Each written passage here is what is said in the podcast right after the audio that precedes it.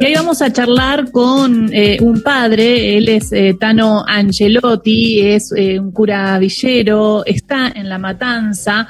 La Matanza tuvo una situación importante, más específicamente en los barrios Puerta de Hierro, San Petersburgo, pero nos lo va a contar él, porque este 8 de diciembre, entre el 8 y el 9, llegó la Virgen de Cacupé, al lugar. Y el propio Papa Francisco envió un mensaje. Padre Tano, ¿cómo anda? Acá Gisela Busanich, Agustín Álvarez Rey y equipo lo saludan.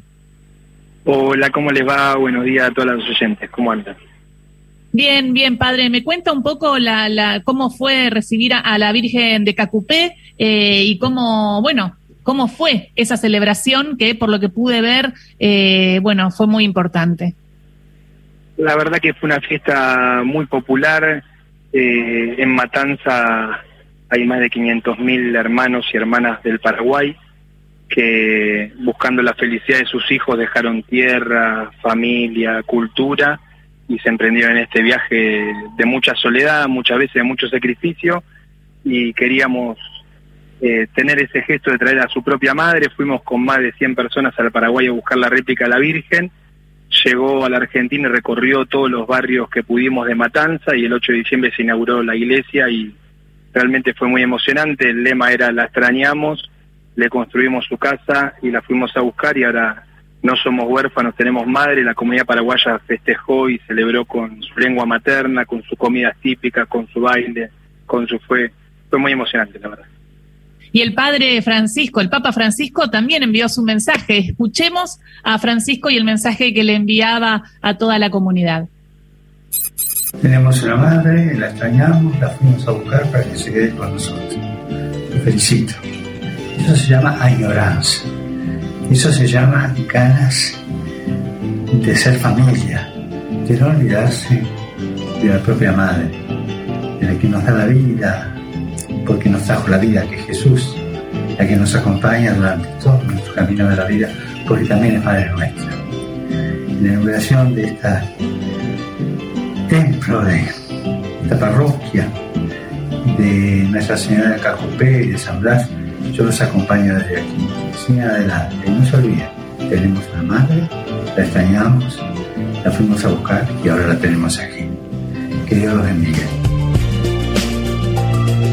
Importante entonces este mensaje del Papa, Padre Tano, y preguntarle también el tema de eh, cómo está la situación. ¿Por qué? Porque usted está ahí en, en pleno barrio Puerta de Hierro, en pleno barrio eh, San Petersburgo, con una situación bastante vulnerable de muchas familias que no tienen trabajo, pero además, en el caso de los jóvenes, muy atravesado por la droga. Le quería preguntar que para que me cuente cómo está la situación y cómo lo están viviendo.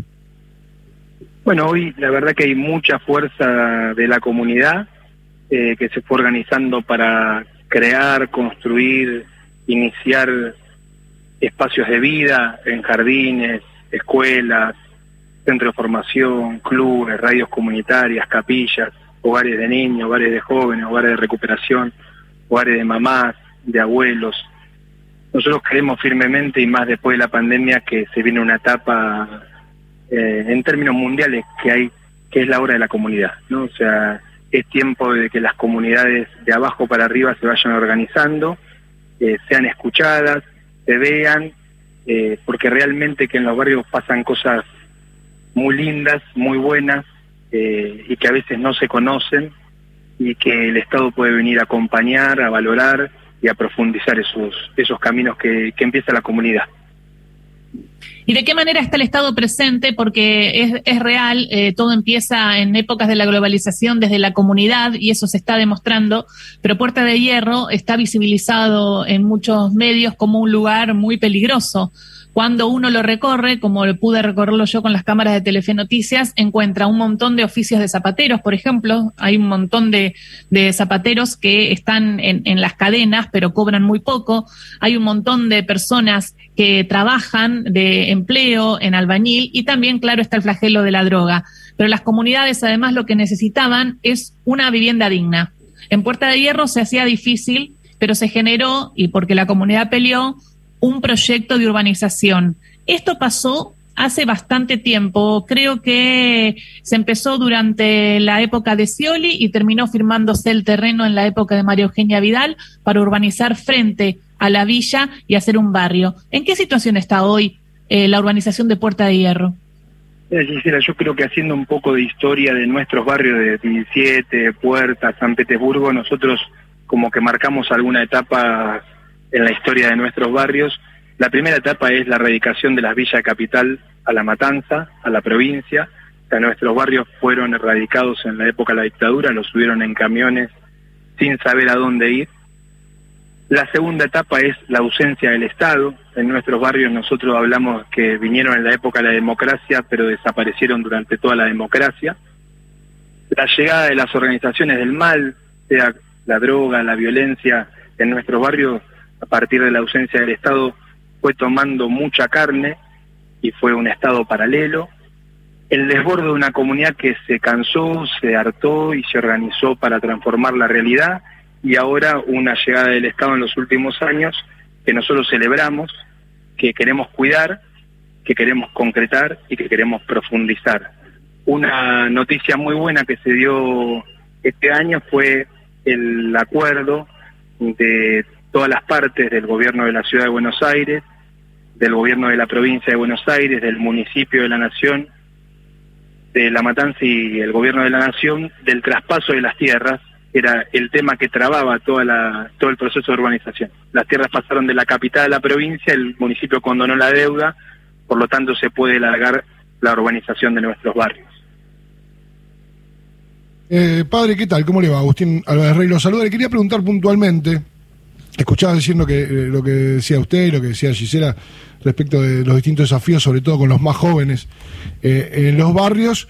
Y, digo, ¿cuál es el, ¿cómo se trabaja en los tiempos de hoy con los jóvenes entre 13 y 18 años que ya dejaron la escuela primaria, que por ahí el club de barrio ya no los contiene y que salen a la calle todo el día y ven que al que le va mejor por ahí en lo económico no es el que este, sale a laburar muy temprano, sino al que este, recorre el camino del soldadito o algún otro tipo de, camino que tiene que ver con lo delictivo.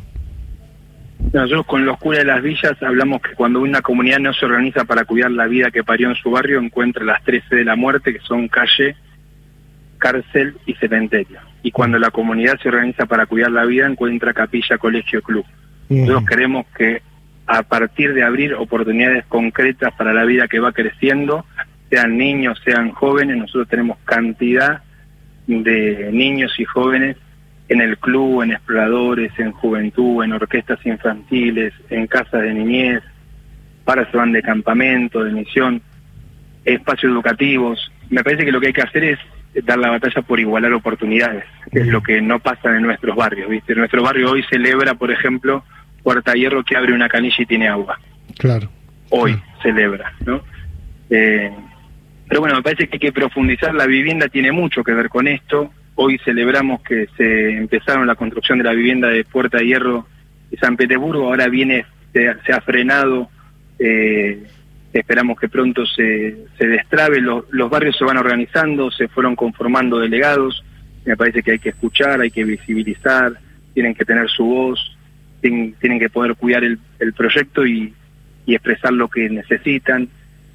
Pero bueno, queda poco tiempo de gestión eh, de este gobierno puntualmente, que con el que estamos trabajando las viviendas y nosotros queremos concretar eh, que de acá al año que viene se puedan llegar a, a finalizar o a licitar, ya asegurar que ese dinero venga para estos barrios tan postergados alrededor de 500 casas de las 1.500 que necesitamos para urbanizar Puerta Hierro y San Petersburgo. Padre, viene Navidad, viene fin de año, una fecha sensible para Argentina en general, para todos nosotros en particular, y una fecha que tendría que ser de festejo, de alegría.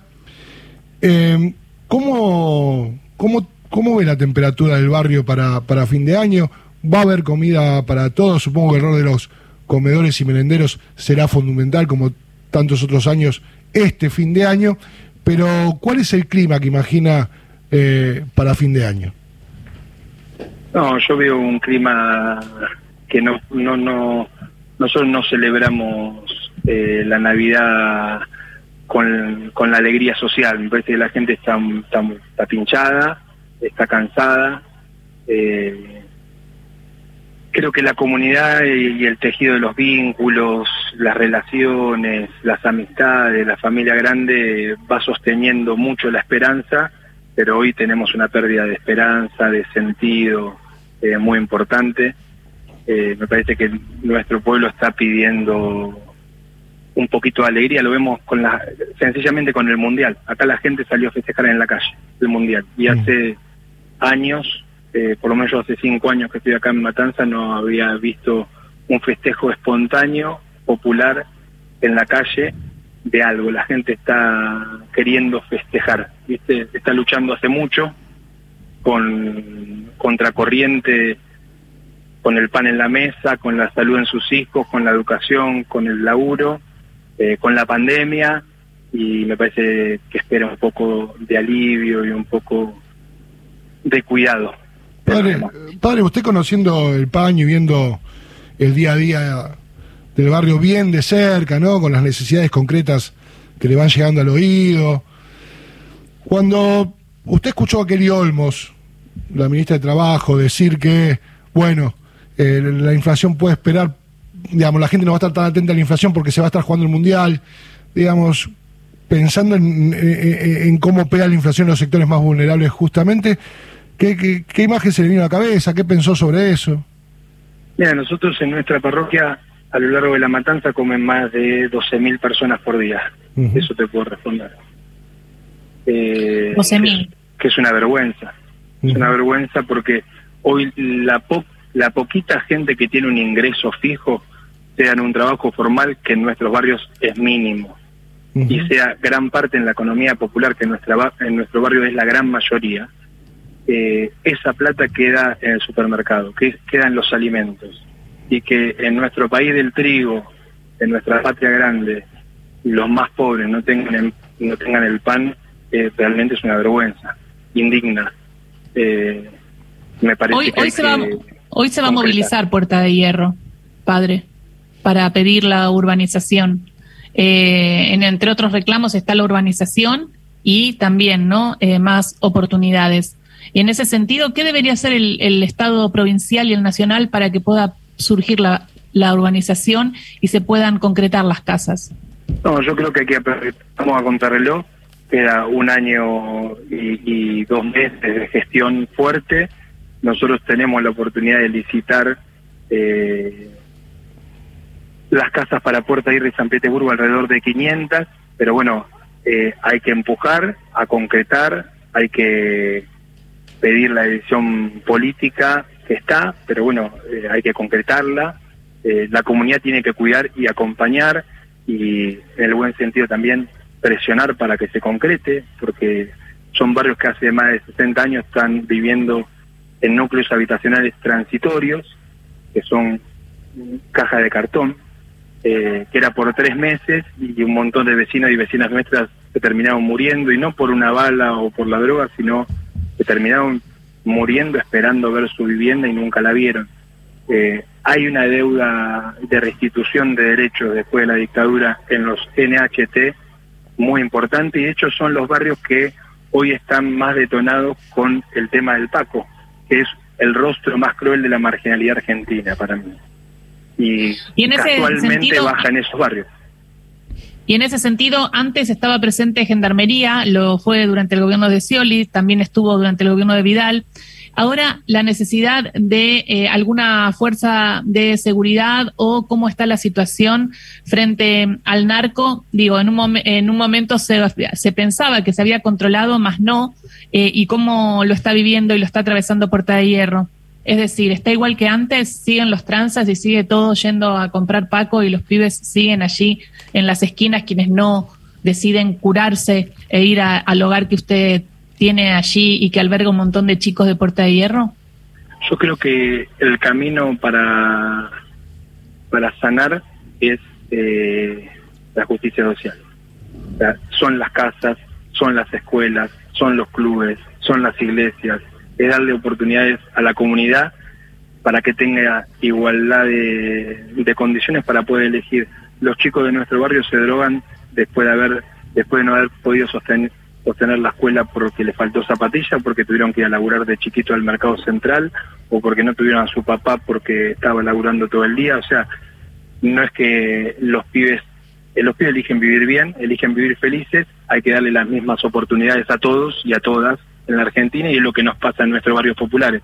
Es que hay que concretar eh, esta oportunidad de la urbanización de Puerta y de San Petri, las escrituras de 17 y 17 de marzo. Espero que sea esta nota la escuche, la escuche tanto el Ministerio de Desarrollo de la Provincia de Buenos Aires, el Ministerio de Desarrollo de la Nación, el Ministerio de Vivienda y el Gobierno provincial y el Gobierno nacional para que, como usted dice, padre, eh, en un año y medio estén en marcha las 500 casas que son tan necesarias en Puerta de Hierro, porque con dignidad también después llega el trabajo y se saca a los chicos de las drogas con simplemente un estado presente y oportunidades, igualdad de oportunidades.